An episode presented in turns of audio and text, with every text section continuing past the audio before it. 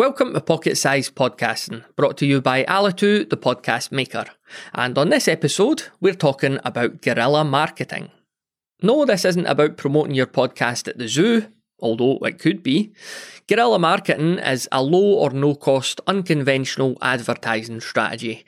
It allows you to engage with the public on a more personal and memorable level. The cool thing about this too is that it's offline and happens out there in the real world.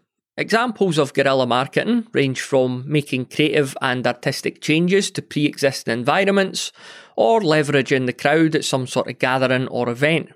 This is all usually without any official permission as well. On the next few episodes, we're going to give you some examples of podcast promotion tactics that could fall under the guerrilla marketing category. In the meantime, for a deeper dive on this, check out thepodcasthost.com forward slash guerrilla. That's G U E R R I L L A.